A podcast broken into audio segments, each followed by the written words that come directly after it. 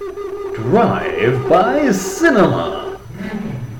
Free nachos and a foaming thermos of fun. Well, hello there. This is season 2, episode 43 of Drive By Cinema, with me, Rick, and my co host, Paul. Hi. It feels like a lifetime, doesn't it, really, since we started? It feels like two lifetimes. But not 70 years. It doesn't feel like 70 years, does it, Richard? This is. Is that your lifetime? Is that what you No, it's the? Queen's reign's time, isn't it? This is the mm, podcast where we watch movies so you don't have to. oh, sorry, yeah. But also preceding the Queen's Jubilee this weekend. Yeah, long weekend for us. Yeah. And by way of celebration, and thanks to Brexit, apparently. Richard has been cutting down bunting. time- for the third time, the government have announced that we are going to start using imperial measures again. if we can remember what they are. Get the slide rule out. Um, Dust, dust off that old textbook. Can we remember what the numbers still are? Probably not. I mean, I know a pint's 568 millilitres, but that's a pint. Everyone knows what a pint. Well, a pint is a pint. A pint. The only thing you use a pint for. What's a furlong? What's a league? And the thing is, thing about pints is you don't even buy milk in pints anymore, do you? Really? No, you buy them in litres. Anyone have a glass bottle milk thing? You've got. A, have you Ooh, got a milk? like a traditional delivery? No, no. Hey, Paul. We went to a gig since our we, last recording. we did. It was my first gig for nearly twenty years. That's how old I am. Uh, and uh, yeah, who did we see, Rich? we saw Yard Act. Yard Act. How, so, in the style of an NME review, how how would you characterize? Oh, you, you want lots, lots of extended analogies and comparisons of the bands, do you? Yeah, yeah, exactly. I can't do that anymore. I used to. Uh, I, how did I find them? I, f- I found them very enervating. I have to say this. Uh, you said that they've been on an American show already, some Monday Night Live or Friday Night Live or something like that. Jimmy Kimmel. I think that was Andrew who's Whoa. told us that actually. Okay. So uh, uh, big things are predicted for them. I mean, he certainly has star quality. Their their lead singer, stroke poet, uh, and I, yeah, the music just suits me. Okay, uh, it's kind of jagged, spiky, but funky all at the same time, uh, without being lazy in those uh, in those categorizations. Uh, It's really at times challenging. Uh, I think the, the only drawback was not them, but the venue. It, it- the acoustics weren't such that we could actually hear anything that he was saying whilst the music was playing. Well, It was like a converted vape shop, wasn't it? It was, yeah. It was all like those matte black painted walls that you find in a vape shop kind of thing. Uh, and they only had Beck's and Red Stripe really as beers. So it wasn't much of a bar, it has to be said. Uh, but no, I think the acoustics really let, the venue the acoustics really let the show down, I think. However, if you do know the lyrics, of course you can sing along. I knew the lyrics to one song, which was great. Well, they're like um, they're like a kind of folk urban uh, Arctic Monkeys, but good is how I described them to you, isn't it? Re- really good, as you say. I think he's called James Smith. The lead, I'm going to guess. And he's from Leeds, not Sheffield, which is always an improvement. Uh, yeah, There was quite a lot of banter from the from the crowd, wasn't there? I don't know if it was good humoured or not. There was a lot of intervention. I think it started off good humoured. I think it wore thin, Yeah. and it was supported by quite an extraordinary lady. Yeah, no, I, was, I came in late and I was really impressed with whatever she was doing with two microphones. It was amazing sounds. She was called, I think she was called N- Newer Ruby Ra. Something, Whoa. like that. New, something like that. And was she a musician or a performing artist? Well, I assume that all of the backing loops that she had going behind her sort of electro wailing uh, was her. I presume she recorded all of that. no, it was quite haunting, wasn't it? She had a lot. It was. Interesting. She was extraordinarily sort of self-possessed. She had great stage presence. Yes, and in the style of the NME, I would say she was Yoko Ono mixed in a lab with Neneh Cherry. Before you arrived, Yeah. I'd I'd spotted her in the audience because she was at the, she was front of house at the start, and she just strode through the audience you know, in that red sort of leather coat she was wearing. Whoa. Swagger. That is swagger. And then she appeared on stage, you know, about five minutes later. So the crowd opened up in a kind of, what's the word, like a, a safety containment zone, like a semicircle of fear around her. She, but uh, because no one came within that semicircle, eventually she just whipped up enough microphone cord, stepped off the stage, and walked out into the crowd. Richard, this brings us on to the film today. What are we serving up for our listeners' delectation today? Well, I suggest we listen to a bit of your music and then we'll find out.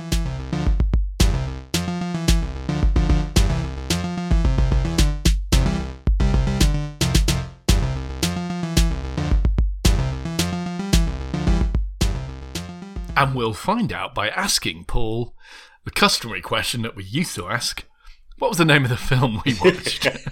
Paul, Paul rummages around for the name of the movie. It was. It comes at night, and I, I said that with barely a glance at my notes. It comes at night, but I don't know what year it's from, Richard.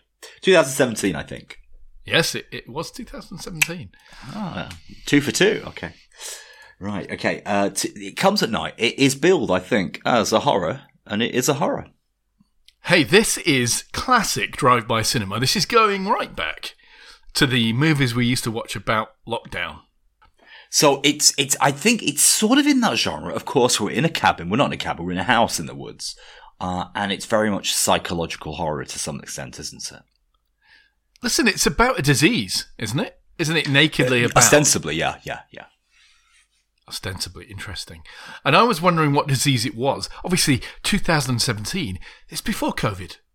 No one was talking about COVID in 2017. We hadn't heard of it, we hadn't invented it. No, you're going to say, you're going to say, aren't you? This has more resemblance to. To monkeypox. no, no, not really. This oh. is about Ebola. Yeah, yeah, Ebola. It's, you know, it's boils on the skin, sort of witchy. I don't think that's a symptom of Ebola. I'm not oh. sure. Boils on the. I don't know. You're thinking of the bubonic plague, aren't you? Yeah, but it is more Ebola. I, am sure you, you, you, necrotic wasting away is, is an aspect of Ebola, isn't it? Ebola is a hemorrhagic fever, along with its close oh. relative Marburg. You may have heard of it also. And hemorrhagic fevers, like Ebola, they, they used to be I'm, I think we're going back 10, 20 years. There used to be the big, scary, sexy kind of diseases that everyone was talking about. In fact, there was a series of films, I think, and an, uh, a well known book called The Coming Plague uh, that was talking about Ebola. It flares up with, uh, you know, alarming regularity in Central Africa, I think. What's the major vector? Is it is it monkeys again, or I think it might be bats. I think they figured out it's a bat reservoir. Um, sounds strange. And uh, uh, there's a story in one of those books, which I think is a sort of dramatized novelization of something, of of you know the diseases, of some researcher or someone going into a bat cave and yeah. picking up guano and stuff and testing it and stuff like that. Um, the way these hemorrhagic fevers work, trigger warning, this is icky, but they make your blood vessels very leaky effectively. This causes yeah. you basically to leak out of all your orifices. And oh. one of the consequences of that, which is depicted in this film, and which what which was what made me think of it, is when blood goes into your stomach, it, it goes black basically because of the yeah. stomach acids and stuff. And these guys were vomiting black, weren't they? Black ooze, mm. and dreaming about vomiting black ooze, and it seemed to be one of the important symptoms of the disease. Now you say it's about the about the disease, but they only really mention it. It's it's it's contextual, isn't it? You know, uh, they bury granddad. Granddad is infected and dies yeah, of the start, disease. It starts off with granddad dying. So we know it's about a disease, but they never really discuss the disease explicitly, do they? No, they don't. It's very subtly portrayed in yeah. that sense. There's a lot of breathing in this film, a lot of heavy focus on breathing. Don't know you notice that? It, the film starts concentrating on this old guy's ragged breathing as he struggles to breathe. And um, I think that might be trying to tell you that it's an airborne disease. Right. They're also wearing respirators, aren't they, when they approach him? Ah, yes. deal with So body. therefore, we're supposed to piece together by implicit exposition that it's an airborne disease, and you know it's ravaged. We imagine most of the cities and towns because they're holed up in a house that isn't theirs in the woods. Yeah, they're in the middle of nowhere. We don't see any other place, really. So it's a very claustrophobic film. It, again, it's real classic drive-by cinema. Uh, they're really locked down, properly locked down. And, you know, one of the things about this film, the reason we're talking about it and the way it deals with this disease, is at no point during this film does a scientist go up on a blackboard and explain all about the disease or, you know, when it started or where patient zero is or, you know, there's none of that, like, lazy or clumsy exposition going on here. So we're very much with them. We see as much as they see, and we feel their ignorance and we, we feel their their dread. So we're with this family. Paul and Sarah. Paul. See, of course you'd remember that name. I just called him Beardman. you called him you called him lumberjack man. Now, you say you don't recognise any. You said earlier, I think, you didn't recognise any of the actors in this film. He's Joel Edgerton. He's famous. He's been in other stuff. Particularly, he's been in the Star Wars prequels where he played Owen Lars, Luke's uncle, Uncle Owen.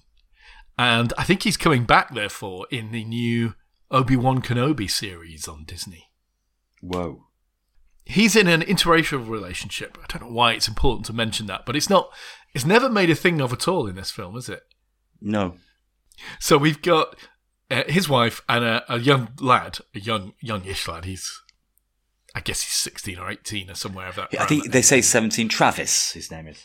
Travis, yeah, And there's another famous star, Mickey. Mickey. Mickey plays the family dog called Stanley. sorry, I'm sorry. I'm not. I'm not familiar with his work, Paul. I, well, you know, he does it. He does a good death scene. Let's put it that way. so there's a harrowing scene at the beginning where this old fellow, who's granddad, Travis's granddad, I guess, Yeah. someone's granddad. He fades away and dies. They pop him in a wheelbarrow wearing respirators, carry him outside, put him in a pit. Shoot him in the head They shoot him through the head, yeah, with a pillow. and To, burn um, his body to cinders. Yeah, they burn him. They watch the smoke rise through the trees. Yes, petrol fumes licking up the leaves. And then they, th- the three of them, eat dinner in a shocked silence after this. Now there's a red locked door in the house. Oh, well noticed. I didn't notice that. Huh? Isn't, isn't it the only thing you know about the house? Because I couldn't tell you anything about the layout. I was hiding behind the sheets for a lot of this movie, so The other thing that happens quite a lot in this movie is that we see Travis's dreams, don't we? yes, And this happens very early on, I think. Um, and I, I think he's dreaming about going in through that, or going out through that red door.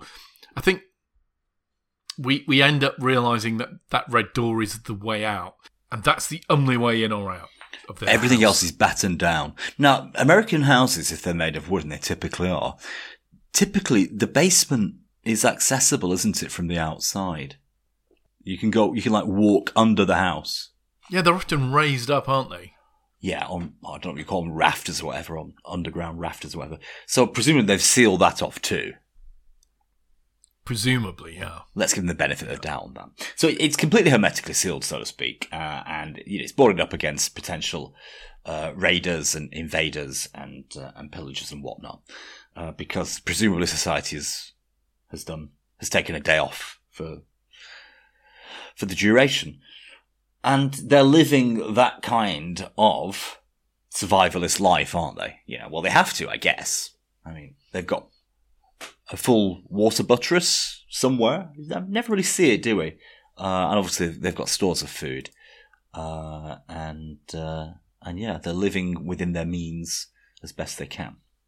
We come to one night where the dog starts barking and going crazy, and Paul and his wife get up out of bed and they get guns out of a gun safe and they go down to the red door and they unlock the red door and they, they look inside and there's this guy there, right? Yeah. He's broken into the home. He's broken in. He's broken into a window and he's in felony. there. Act of felony. if the law still existed, existed, which it doesn't. the castle doctrine, Paul. Uh, um, we may have talked about the uh, castle doctrine before, but there is a video game called the Castle Doctrine Well, where what you do is you set up your house and you've got a wife and two kids and a safe with money and stuff in it. And you, you lay up your house and you can put traps down like, you know, electric floors or a dog that will chase people and stuff like that. And you then leave your house and you can go and have a look at other people's houses and try to break into them. whoa. And uh, the idea is that people can visit your house when you're out, try and break in, kill your wife and kids. Or just steal the Amazon parcels off your front porch. so, so Paul exercises some restraint in not shooting this guy. Is that right? Not very much, no, because he does discharge. He discharges his weapon. I don't think he shoots the guy, but the guy immediately acquiesces, you know. Uh, and they ask if he's sick. And he claims that he's not. No brainer. He's going to say, "Yes, I'm sick. Kill me." I mean, he's not going to admit it, is he? He then knocks him out with the butt of a rifle and he's out cold. But plot spoiler: he's not actually sick, is he? So, Being knocked out by being hit on the head is a very common Hollywood trope, right? yeah. Not really something you can do without, you know, serious consequences, is it? Well, uh, I was watching some sort of uh, real life trial on BBC Two or BBC Four. I can't remember what. The other week. Forces Uh, television, probably, Paul. No, no, BBC Two, BBC Four, of the sort of Louis Theroux kind of vein, but not quite. And uh, essentially, it was a an adopted Hispanic guy who'd grown up white and who's accused of racially motivated murder of some Honduras guys who who were drinking beer on their porch in the suburbs of whatever. Yeah. Uh, and the, the argument was that he admitted using axe, the back of the, the blunt side of the axe around the back of the head to hit this guy, but his friend had a pole or something or some other weapon, and it came down to expert testimony expert witnesses saying it must have been the axe because the back of the skull is the strongest part of the skull, and only full force with uh, you know sort of a blunt axe blade could crack it like it was cracked in the deceased body in the deceased uh, um, corpse. So so I don't know about. It depends where you hit on the skull, doesn't it? I guess. I don't think so. I mean, uh, everything that we're learning about contact sports and stuff, we mentioned this the other week, I'm sure, is telling us that there is no kind of safe exposure level to concussion, right? That every concussion you get is doing brain damage, right? I, th- I think that's what we kn- we're sort of growing to learn. But, you know, this is called out in um, Archer, the cartoon, you know, the, the uh, lascivious secret agent cartoon, which you may have seen they mention this, they lampshade it frequently in the episode. If someone gets knocked out, someone will say, You should see a neurologist. and I think, you know, that this is the reality. You know, if you are ever out cold, you almost certainly need to see a doctor because you've probably got brain damage of some kind. It may only be mild, but Uh, so it, later on in the movie, it happens that the tables are turned. Plot spoiler, and Will takes I, I don't know what it is some blunt instrument to Paul's head several times, and this is this is the guy that got knocked out. yeah, he, it, towards the end of the movie, there's table turns that we might get into uh, where he he cracks Paul in the head several times, you know, uh, and Paul gets up after that and then tackles Will, which I found just frankly unbelievable. You know, he would have caved his skull in for crying out loud. Uh, so yeah. Yeah. No, I, I- can't watch martial arts of any kind these days because I just, you know, it's it's just not funny or amusing to me anymore. Like you're just monging that guy. That's maybe not the best word to use. So I mean, yeah, it's much it's- more than punch drunk, isn't it? I mean, it, it's just massive. massive brain trauma they're experiencing. We yeah, I mean, and same is true of heading the ball in football. Yeah. Um, perhaps less so these days than with those old leather. those, those old medicine balls, yeah. It, when they were wet as well, you know, wet, wet leather. I don't know what you call them. Stones. I mean, God, it used to hurt, didn't it? Yeah. So, mm, yeah, it's changed my view about what contact related sports. You might as well get impaled by a discus. Go and play the discus. It's probably a safer sport. Impaled by a javelin, surely. Javelin. Sorry, you see, my language still isn't up there. Uh, but you know what I meant. No, there, there was a guy who got. There was a guy who got impaled by a javelin, wasn't there? There was like a line judge. Several, several Yeah. of them. You know, several of the officials have been impaled by javelins. yeah. Really slows down the competition, doesn't it?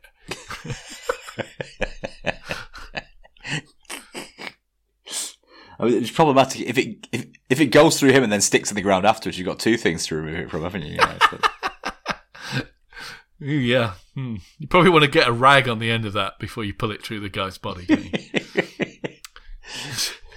so, when you, uh, so our family, our happy family, they move this guy outside and tie his unconscious body to a tree with a bag. and immediately I'm thinking, oh my god, they're going to burn him. Yeah, seemed that way. It's hard to move a floppy body, you know. It's no joke. It's a very heavy thing to move. I mean, if you're carrying Rich, it sounds like you're is- speaking from experience here. No, I think it might it might have been something we discussed on like a first aid course or something. But you know, if you if you move someone who's awake and, and helping you Hmm. move them, that's one thing. You know, because they can stiffen up or like put their arm around you. But moving a completely flaccid body, I'm sorry, I'm just going to go fanar at those comments. anyway, go on, Mo- moving a floppy body is very difficult. You know, because again, you see it all the time in Hollywood movies when someone kills someone or unconscious bodies.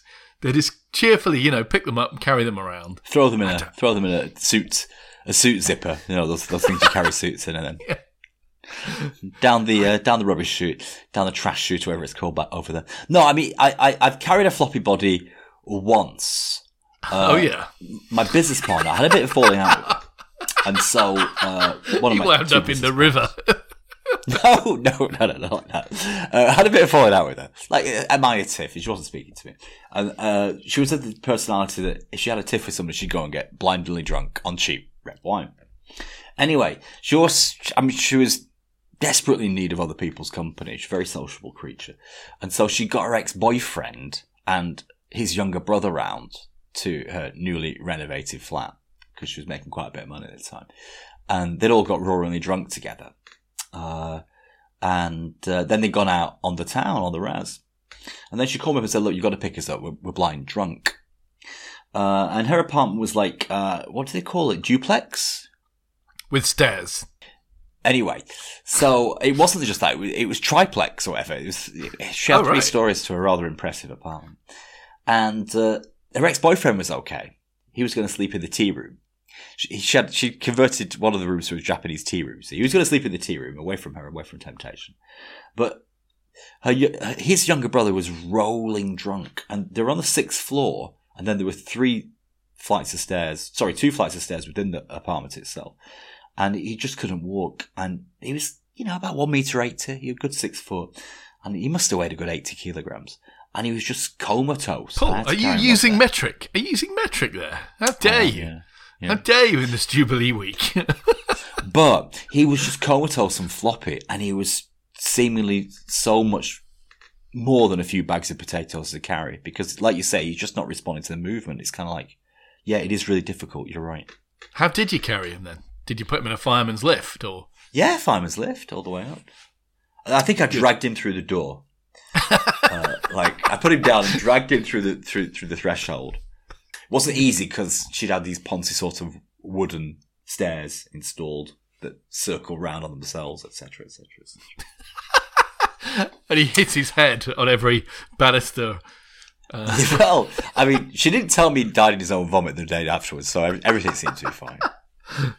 But he, he never recovered the power of language. No, okay. Had to go live with the wolves. Richard, we've digressed horribly. But they reboard the window, lock the door, and I think they're hearing the captive yell out in the night, aren't they, as he's tied up? And then Paul kind of in- interrogates him in the morning afterwards and says, Look, it's in your interest to make me believe what I'm about to ask you, so convince me that you're telling me the truth. Which I thought was a very good interrogator's tactic. You've missed one of Travis's dreams again, though. I think Drew. What uh, was his first dream? I think this might be his second dream, but Oh, second. I'm, I'm not sure. But he was dreaming about black in black eyes. Ah. Maybe he was traumatized, possibly by his grandfather's death. But yeah, Paul goes out with water, doesn't he? And he says he'll give him water for honest answers to his questions. Anyway, somehow they come to a pact that he's going to agree to the young guy, Will, was related to find out his name, uh, his request, which is get him some water and get him back to his family with some water. Is that right? We could role play this, Paul. You might, do you want to interrogate me? Imagine I'm I would make such a terrible interrogator. Well, I'll, I'll tell you why I broke in, Paul. It's because the place looked abandoned. Not cosplay with you, Richard, over over over national podcasts. Go he on, was sorry. he was foraging. He was foraging for his family. Yeah. And I said- believe him, and oh. Paul believes him eventually, but Paul, you know, is starting, you know, the Oh. paranoia is starting to turn up a ratchet or two. You know, he kind of wants to believe him. He wants, he wants, You say his paranoia was turned up a, a notch, but he's really paranoid at the, at the start, isn't he? I mean, in a sense, his his survival is based upon the fact that he's naturally very paranoid. That's why Yeah. he's in this place, away from everywhere. he's had a good sense, yeah. But yeah, maybe he's primed to behave like that. Or maybe it's rational responses. I think what you're grasping at there, Paul, is the old adage that if they are out to get you, are you really paranoid? But Will does say, and this is an important point, that his brother is dead. Yes. He His makes brother a point to mention is that. dead. Just take me back to my family with some water. I promise. That's all I was. I wasn't trying to do anything to you. I was just. I thought it was abandoned. It's all boarded up. You can't see lights in it. I thought your house was abandoned. I'm just here to scavenge and to forage for the things that we need for my family. Got a young son. Please take me back. So Paul, you know, I mean, maybe he's the better side of his nature gets to him uh, against one, his natural suspicion and paranoia, and two, his rational his rational paranoia in the circumstances they found themselves, you know, a contagious, uh, uh, sorry, a pandemic or endemic disease that threatens everybody and with a breakdown of law and order and all the pillaging that must be occurring. And he, he discusses it. He discusses it with his family, doesn't he? And they, they speculate that it might have been the smoke from the burning of Grandad that attracted Yes. someone. Just logical. So there's reasons why Will turned up that night. You're right, yeah. But anyway, Paul decides to strap this young fella to the back of his pickup with a jerry can of water uh, and drive under his direction, or the other guy's direction, through the woods to where he says, where Will says his abandoned house is. and it is a very, very foresty area. Now, Hmm. I must have looked away at this point uh, at a really crucial moment because one moment I saw them driving along a road in a forest, and the next thing I see, I sort of look up again. They were ambushed. Uh, well, he's driving off the road into a tree. So how were they ambushed? They, got a punch. They were ambushed by two fellas that they shoot dead. Oh, but how did they make them drive off the road? That's what I didn't get. Ah, I must have been looking away at that point. So something happened, and he drives off the road into a tree. And as you say, it's the consequence of an ambush in some way. Did they shoot his tire or something? Again, that's a bit of an, another Hollywood trope going on there. Potentially. Now, Richard, you're going to tell me about handbrake turns and how to escape assailants, aren't you? There are three A kinds. J turn, a J turn. It's a reverse handbrake turn, isn't it? That's what they teach, Uh-huh. like bodyguards and stuff. The car was in no uh, no position to, to do manoeuvres. It was crashed into a tree, wasn't it? Or did they make it go again? Anyway, fade to black. Next day, presumably, Paul and Will are back at the house with William's wife, Kim, Kim, and their young son, Andrew. Paul's decided to bring them all back in. And uh, in exchange, William has brought chickens and some other kind of livestock that I can't quite remember. A goat, I believe, from the noise. A goat, thank you. But no, we haven't even seen that other place. Again, we we've gone as far as the audience. We've gone as far as a bit of the forest. We haven't seen anywhere else. Just That was a nice touch, place. wasn't it? It's, it's so claustrophobic. It, that probably seemed novel in 2017, right? Imagine if you're locked in all day and not allowed to go out to even to exercise. Yeah. Wow, im- unimaginable. Well, we can all imagine it now, can't we? Well, Paul lays down the rules, as Pauls often do, doesn't he? He explains what's allowed and what's not living in this house with them. Because they're going to live together, they're going to share, aren't they, these two families? But Paul's trying to be civil, isn't he? You know, I think a lot of this movie is it's it's a it's a dialogue about the loss of civility, isn't it, and what happens when we let fears get the better of our better side, so to speak. But this is just like the Big Brother house, isn't it? You're throwing Yes. these two families into one into one pressure cooker environment in lockdown together. Something is bound to give. Someone's going to go flying off the handle, aren't they? At some point, somebody's going to fuck someone they shouldn't fuck, or or worse. The red door is the only way in and out. Lock your firearms away at night and wear masks when it's critical, kind of thing. Only go out in pairs, Yes. and only Don't go out at night. in the day. Yeah. Then we've got like a montage of uh, Travis, the young son, getting buddy with William, the young male incomer. They're chopping wood together and that kind of thing. And there's a moment of counterpoint, almost, you know, idyllic counterpoint where people seem, despite their fears, to be getting along at least. Yeah. But Paul is watching Will and Travis get along. Very isn't he? I think it's a bit of kind of jealousy or Jealousy. cer- certainly mistrust, but maybe a Small-minded jealousy of. i- i- i- Is he jealous of the easy manner and friendship that his son is building with with with Will? I don't know, but I mean, it's it's shot for a reason. I I think it's there to express jealousy, but I'm not sure that how, how that feeds into the larger themes. How that feeds into the larger themes of the movie, which are about distrust and paranoia, aren't they?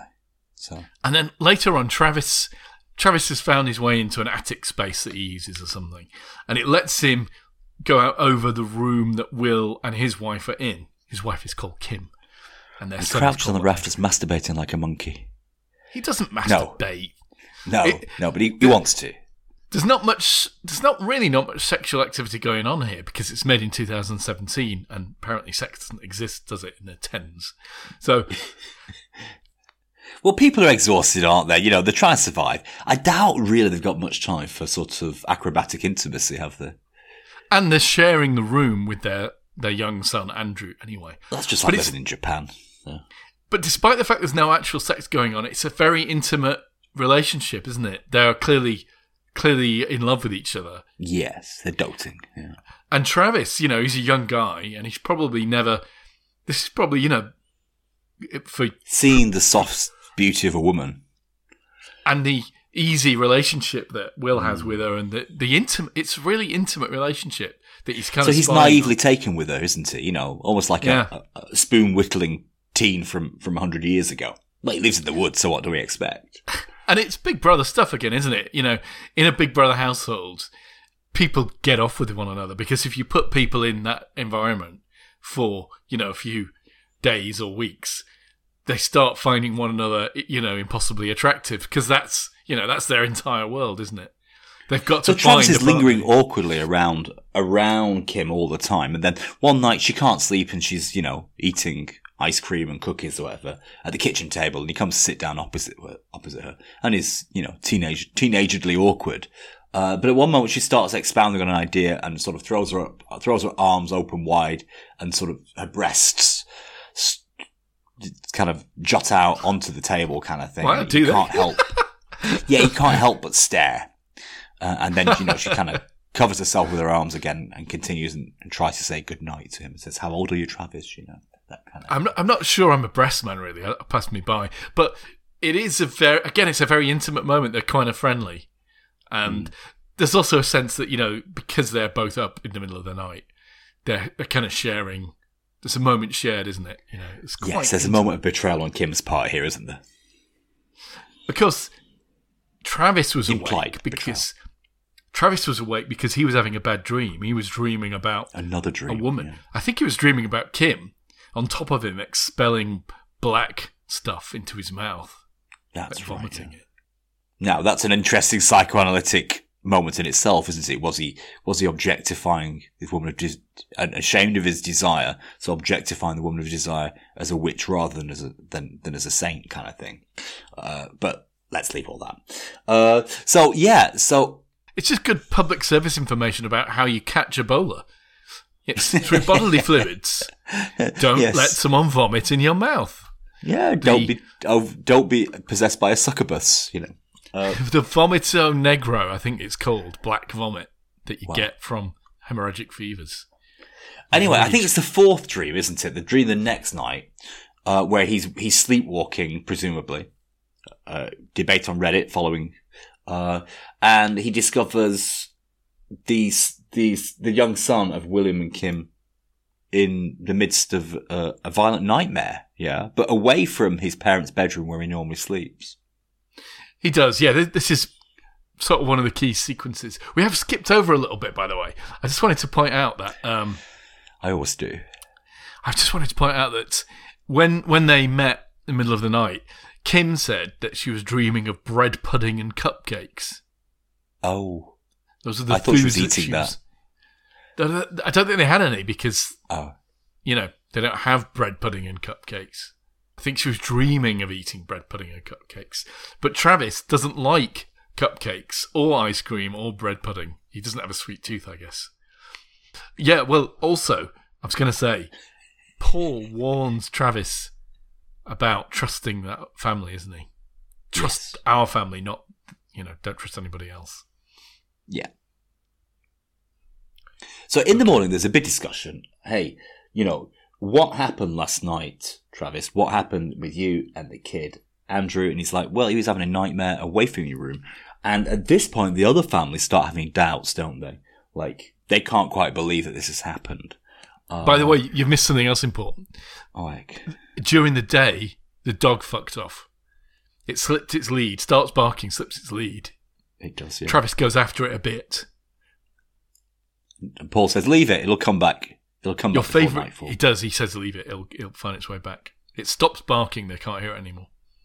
And then That's a fair go home. point. It's a dog. They know how to find their way home. You know what I mean? So in the morning, like, there's all this discussion about what's going on with the kid. Why was he having nightmares? Do they believe? St- do they believe Travis? And they don't really. Uh, and uh, and then they're like, "Well, Travis, what were you doing out your room anyway?" And I'm not sure what answer he gives. And by the Like, way, been- yeah, Pa- Paul has been uh, let on to Will's and not trusting him anymore because they they, they bonded over whiskey the, night before. they did really smooth whiskey. And Will lets it slip that he's an only child. But He'd earlier said that his brother was dead. dead. And Paul calls him on it, but he says, Oh, I, I meant my brother in law. Now this is nicely pitched because we can't really tell if Will is covering a lie or just Hmm. uncomfortable with the fact that he wasn't, you know, he was just telling, he was telling a lazy story to begin with, is actually telling the truth, so to speak. Yeah. It was his, It's perfectly believable, isn't it? You you would you would probably say, you know, my it's brother. not brother, you know, like, uh, I remember I was in China once and some guy said, where are you from? I said, well, I'm, you know, I'm from, I'm from Blackpool. And then I had to say I wasn't from Blackpool. You know, I was from 18 miles away from Blackpool. And he was like, he, he just didn't believe anything I said afterwards because he thought I was trying to say the same place that he was from because he happened to be from Blackpool. But I was just being lazy. You know what I mean? You don't, if you're having casual conversation, you don't necessarily get, want to give all the details. And sometimes those details are private anyway. So we can see where Will's from. So we're inclined to believe him. But, you know, maybe he's just taking them for a ride. Maybe they're just there, you know, to bide their time, kill off Paul and his family, take the supplies, take the food, take the water, and rule the roost, you know. So I, I think it's really well pitched, you know. What Paul should be thinking is really well pitched on a knife edge, and it could tilt either way. And it tilts one way pretty soon. Exactly. Because unless that- you would know, unless you knew the other person was from like Hume or from like Right. So when does it all go uh, pear shaped? And when does it all go cock a hoop? Well, pretty soon, doesn't it? Yeah. So Travis has found Andrew in the middle of the night, takes him back to his parents' room. They hear some noise Dead dog. and the dead dog. Yeah, the dog has been. We've the got dog a is in the. account for. It's in the room, isn't it, outside the red door? Now, Paul, to his credit, doesn't think that that uh, that William's done this. So there we go. But they're all terrified that the dog is sick. It's obviously sick. It looks like there's blood all over it and stuff. So they burn the dog. And then they have a post mortem about, you know, how it got there and what happened. Travis says the door, the red door was already open. Yes. And who opened it? You know, could it have been Andrew? Um, they hear about Andrew not being in his parents' room. So, Paul's solution, sensible, I suppose, split the two families up, quarantine in two separate rooms for five days, so they can establish whether Andrew is sick. Maybe he touched the dog, maybe he got sick. Yeah. Meanwhile, that that night, Travis dreams about being in the woods, seeing the dog, something horrifying in his granddad, vomiting black goo. A monstrous face, I think, as well. So his his nightmares are becoming increasingly, his night terrors are becoming increasingly more terrifying, aren't they? And then he's dreaming about having the boils and you know the lesions that appear on his skin. The, what would you call it? The hemorrhaging. The hemorrhagic fever, yeah. That's all that's I suppose those lesions are a bit monkeypox like, aren't they? So, at some point, the idea gets put out there that Andrew is sick. I think Travis had been overhearing them again from his attic spy hole. And I think he'd got the idea from what they were saying that, the little boy Andrew wasn't feeling too well. When he tells his dad, Paul, Paul is immediately going to kill him. Uh, goes over to Will but Will's got his own gun, and he points it back at, at Paul. Yeah. He's kind of preempted him and second guessed him on what's going to happen. Then there's a fight scene and there's running up hills outside and eventually uh, Paul just shoots the kid dead uh, in his mother's sobbing arms. Uh, having killed Andrew as well, I think, having killed the father William at this point, and the mother says, "Look, just put me out of my misery." And Paul does. He shoots her dead too. So three dead corpses, which I think they burn also, don't they? Yeah, they aim to burn Kim and Andrew, but Will is still alive, isn't he? At that point, and he overpowers sorry. he overpowers Paul, um, and beats him with a rock. This is the point that you said. Yeah, and then Paul just gets up Yeah. and then kills William. Is that right? Sarah shoots Will, I think. Ah, okay. Oh. Thanks for watching carefully. it's good to have Richard around. Uh, and then, yeah, and then Paul kills Mum and the, the kid. Well, Travis watches and he retches, but he can't throw up. And the film ends at that point with us wondering is Travis sick after all? Yeah. So I think we have to assume that Travis is sick and that he's about to die. Is that was that what you got? Was that your impression at the end? Very of the definitely. Because, I, mean, I think there's some final shots of him scratching his skin, isn't there? And not in a dream state. And- why was he having these dreams? These dreams seem to Ah. be. Now, can I get to Reddit's opinion on this, Richard? Oh yeah, sure. So first of all, the red door is seen as a, metaphorical machine or a metaphorical device that represents fear being open and overcoming civility. Okay. So at that point, we know that, you know, this, this teetering balance that we've got, uh, particularly in Paul's mind, because I think Paul's, you know, kind of painted as the, you know, morally the weakest person there. It tilts with the red door. Evil comes in, so to speak, however you want to present this, and paranoia takes over the whole group. Okay. That's one thing that Reddit is fairly sure about. The other thing they're fairly sure about is that Travis does die at the end. He's the one that was infected. He's been close to the dog. He's been close to his grandfather. Sleepwalking is a symptom of the of the illness, so they don't know it because radiocom is down across the entire country. Uh, you know, how, how, itchy on, how do we know? Oh right. Well, Okay. we we're supposed to suppose this. Okay, this is this is highly conjectural, but th- in the same way that they never actually explicitly said, you know, there's an airborne disease around, we're supposed to look at the movie and come to the conclusion that sleepwalking, uh, these fevered dreams, uh, and, you know, stepping out into the night, okay, stepping out through that red door, maybe something metaphorical going on there, uh, are all symptoms of the disease. And it's Travis who's been close to his grandfather and the dog that has got the disease, uh, and presumably has maybe passed it on to the entire family. Um, so that's what we're supposed to think, according to Reddit. I don't know what your feelings are about that. Whew. It's laying a lot of meaning on on top. I think the interesting question is, what is it that comes at night? Hmm. Is it not? And the reason that's interesting is apparently the cast and crew of the film signed an NDA that forbids them from ever revealing what comes at night. Whoa! Yeah. So this movie's been set up explicitly to to feed Reddit speculation, is what you're saying. yeah, exactly. Yeah. But Reddit has an idea, doesn't it? I think fans and critics seem to think that it's Travis's dreams that are what, what comes at night. And yeah, ah. maybe also his sleepwalking, I suppose. So yeah, so Reddit's fairly sure that the disease, although it's represented as a real disease, what they're really talking about is a disease of the spirit, soul, or mind. I.e., you know, when, when fears conquer, conquer our better side, so to speak. So yeah, but they really did have a disease as well. So yes, they really, that that's uh, that to me is the you know is the uh, is the down- weakness, maybe. the weakness here. Also, at some point in the movie, and this is a real weakness I found for the Reddit stuff, is they've neglected to notice that symptoms appear after one day, Mm, well, apparently. Whereas, Right. you know, Travis has been having these symptoms, if they are the symptoms, For a few days, like, yeah. For a few days, yeah. but how do we know that they only appear after one day? If it's any, if it's any clarification at all, uh, three review sites, you know, in, in the synopsis of the plot, they all say that Travis awakens visibly sick. Okay. Mm, okay, yeah. and that that isn't because I think the dream sequence is shot in a slightly different camera lens, isn't it?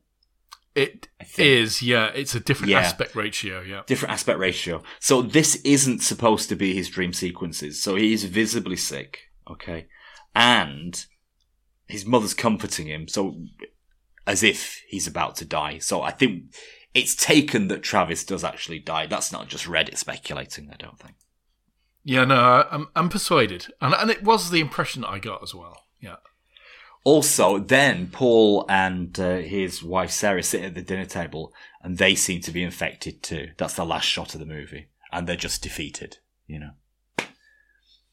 So the inference, or you know, the conclusion to be drawn is that you know Paul has been defeated by his own ill will, suspicion, malice, and ignorance. But that's not really true, is it? Ultimately, he was defeated by a, a dog. I, hmm. And and somebody visiting broke into his house who wasn't clear about what he was there for, and and in that in those circumstances wasn't exactly clear about who his brother fucking was. So, you know, I think I'm with Paul here. If somebody's feeding you bullshit in a life or death situation, either you get them to start talking sense immediately, or you've got to put a bullet in their head. You know what I mean? So whoa. swings and roundabouts, really, isn't it? So I think generally, you know, if it's going to be metaphorical, we have to say that the fear infects them all, doesn't it? Really, I mean, that's why Will's not being straightforward. He's holding back, also, isn't he? So it, it's it's a loss of civil society and civility generally across across the two families. I think that leads to their downfall. If you want to follow the Reddit line, which I don't particularly. So there is stuff going on in this film. It's not completely straight up and down. Did you enjoy it as a horror? Did you enjoy it as a thrill, thr- horror thriller? I found it a little bit Draggy, slow. Uh, slightly, but also, yeah. you know, it's so claustrophobic. It's kind of dull in a way, isn't it? I found it difficult to keep Yeah. my full attention on it. It wasn't. It wasn't claustrophobically icky and hair raising, was it? It was just, just kind of like it was like sitting in a muggy room, wasn't it? You know, with that, with that the windows open. Yes, yeah. I felt I was suffocating. Yeah, and all that breathing noise that was going on. Yeah. And I just felt, you know, it, I mean, it was the action was okay, and there wasn't too much of it. It was nicely positioned. I I think the tension built quite nicely in the sense, you know, we know something's going to go off. We know that uh, William is not being straightforward. They kind of let these things hang for a nice amount of time. Like just that generally, it, it just was a bit too slow. The, you know, it just, it could have been done in 15 or 20 minutes less, I think. So, Paul, are we coming to a score situation? Plot and storyline, first of all. Plot and storyline. Okay. I liked it. I'm going to jump in here and say eight. Oh, right, straight in there. I didn't like the fact that it's a real disease and not, a, and, and somehow it's obvious they're trying to symbolize something that's not a real disease. That was a mess. You know, if they're going to be monsters, then we need to see them in his dreams. They need to be horrifying. You know, we need some special effects and we need to know it's a psychological thing. Uh, this mid- mixing and mulching of the two things together, I thought was problematic, and I would have scored it higher if it hadn't had that mess up. Yeah, it's either a psychological thriller or it's a thriller about an actual disease. Or a supernatural um, thing, yeah. Yeah. It could be one of three things. It can't be two or three or two and a half of them. Well, I guess it can be. They proved that it can be. It's just not all that can be, but it's it's it's it's irking, and Yeah. I'm not sure that the the genre boundaries should be broken for for apparently no reason. Sure. I'd agree. I'm going to give it a seven Oh, you because I it. like the way it's riffing on. Um, I do like the way it's riffing on the old diseases, the the old Ebola, Marburg stuff. and the tension was stoked quite nicely at times. Do you not think? yeah, it's. Like yeah, the dog disappears, and it's 15 minutes later. You know, yeah, uh, Travis is walking at night, and then you know we discover something. I like the fact there's patience in the plotting. They set things apart, almost not Hitchcockian, but you know, has that sense that sense of patience and balance in, in the direction that I quite quite enjoyed. Well, are we going to do a horror fear factor score? Well, what about the actors first? I liked Will, and I liked Kim, and Sarah, Travis. I was less certain about Paul. Why? It's just something I, I've got against Pauls, isn't it? yeah. Familiarity breeds contempt. I don't know. It may be just that I called him Beard all the way through my notes because I couldn't remember his name. I don't know. I I thought he portrayed somebody who was suspicious, but didn't want to vocalize that suspicion quite well. sure. Okay. Yeah. So it was a thinly veiled kind of. Uh, I, Yeah. I thought he carried it. I, I like Travis. I thought he did the kind of, you know, nervous, awkward teenager quite well. yeah, yeah. I'll go for an eight here. I did like the acting. I, I thought maybe the two, the two female actors were kind of set back to, you know, sort of uh, supporting roles. That's true. Yeah. They weren't There wasn't in the really much for them to say, was there, apart from be concerned and emotional about other people. Mm, yeah. Uh, and so, you know, that backstage position they were given up, I, I, you know, I thought it was a waste of acting, really. Acting talent wasn't it? I'm going to score seven for the acting. Okay, so let's do fear factor then. I mean, it had all, all didn't it? It had drives through a forest that you knew was going to be ending in, in, in some sort of uh, sabotage or ambush. Uh, it had people entering, uh, you know, a lonely, a lonely farmhouse or lonely, lonely forest house at night. It had people stepping out into the woods alone. It had howls from the distant forest. Uh, It's got a very zombie apocalypse feel to it, doesn't it? yeah, yeah. These people with a disease, you make they're meant to feel somehow like, uh, yeah, uh, uh, aggressive zombies in a way. So it is scary and it is tense. It is scarier. But I thought, you know, the pressure cooker or, you know, the steamer, the steam cooker was on for a bit too long. It got a bit claust- not just claustrophobic in feel, but claustrophobic for the viewer. There was just, there wasn't enough release, I don't think. Maybe the tension was kept up there for a little bit too long before resolution. For fear, I'm going to score it 6.5. The scariest bits are the things in your mind when you're thinking about how it would be and how scary it would be to protect your family and, you know, in a disease of this kind and the, the choices it forces on them. But there's the on screen scares, like the gory, horror stuff, which are all mostly Travis's dreams.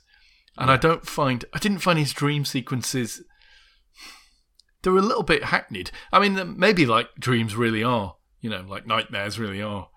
But uh, you know, they're not my nightmares, so I didn't, I didn't much care about them. Um, Fair point. it- initially, they were just confusing and not really scary. you know, what are we seeing here? Can't figure it out. So, yeah, Yes. I can only give it a six for for fear factor. I think uh, this is an A twenty four movie. You know, this is the film studio that has done a lot of the movies we've liked. Climax, Really? Hereditary, Midsommar. You know, it, it's an exceptional film studio, uh, and this isn't bad. No, it's not bad. Have we done all the categories? Are we on an overall score? Is that where we are? Well, I don't know what to do for a fourth category. Well, there, we could do a mood, couldn't we? Yeah, let's do mood. I, I thought it sustained quite well. I'm going to score it eight for mood. It is an eight because it's it is claustrophobic. It is lockdown stuff. Long before they knew what that was really like. Overall, I'm going to score it an eight. Uh, wow, It's a strong movie. A definite recommend from me. that is higher than I was expecting. Probably higher Is than it? I would have given it. I think. I enjoyed this movie. It, it really held my attention. I, I felt it, it's slow at times, but that's really my only major criticism. It didn't so much hold my attention up, but that may be my fault. Um, so I'm gonna have to give this just a seven. That's a generous seven. I was gonna go six, but I think it, it is better than. It's an A24 movie. It's got a lot going for it, and it's better than a, a schlocky kind of B movie, but not brilliant. I would say Not worth my time. Definitely worth your time. Yeah. Yeah. Super. Great. Okay, so a recommend from me and a tentative recommend from Richard. Richard, that brings us on to next week's offerings. Well, you know what was out just the other day? The new What? series of Stranger Things, Paul. Oh my gosh, Stranger Things 4. Wow, I've heard big things about it. People don't like the fact that the actors are now grown up. Uh, hello. Uh, I like the fact. Well, we can't watch that before next week, though. It's too much to watch. We, we, we tried to do that. We did that once with that Korean series. It killed us nearly. It did nearly kill us, yeah. It was called extracurricular, and we had to do some real extracurricular activity to get it finished in time. Yeah. So, well, let's start on Stranger Things with a promise to our audience ship to to talk about it after they've already watched it, and instead, let's let me give you two choices for next week's movie. If that's okay, Richard. Oh my um, god. okay. One that you probably know of, and you might want to choose before I've given the other one, which is uh, an effort by David Lynch called Inland Empire. Oh yeah. Oh yeah. The second is from 2021, uh, The Trip, which features being isolated in dense woodland once more. Ooh. So it's the trip for next episode. Yep. Until the next time. Goodbye. Ciao for now. See you in the next one.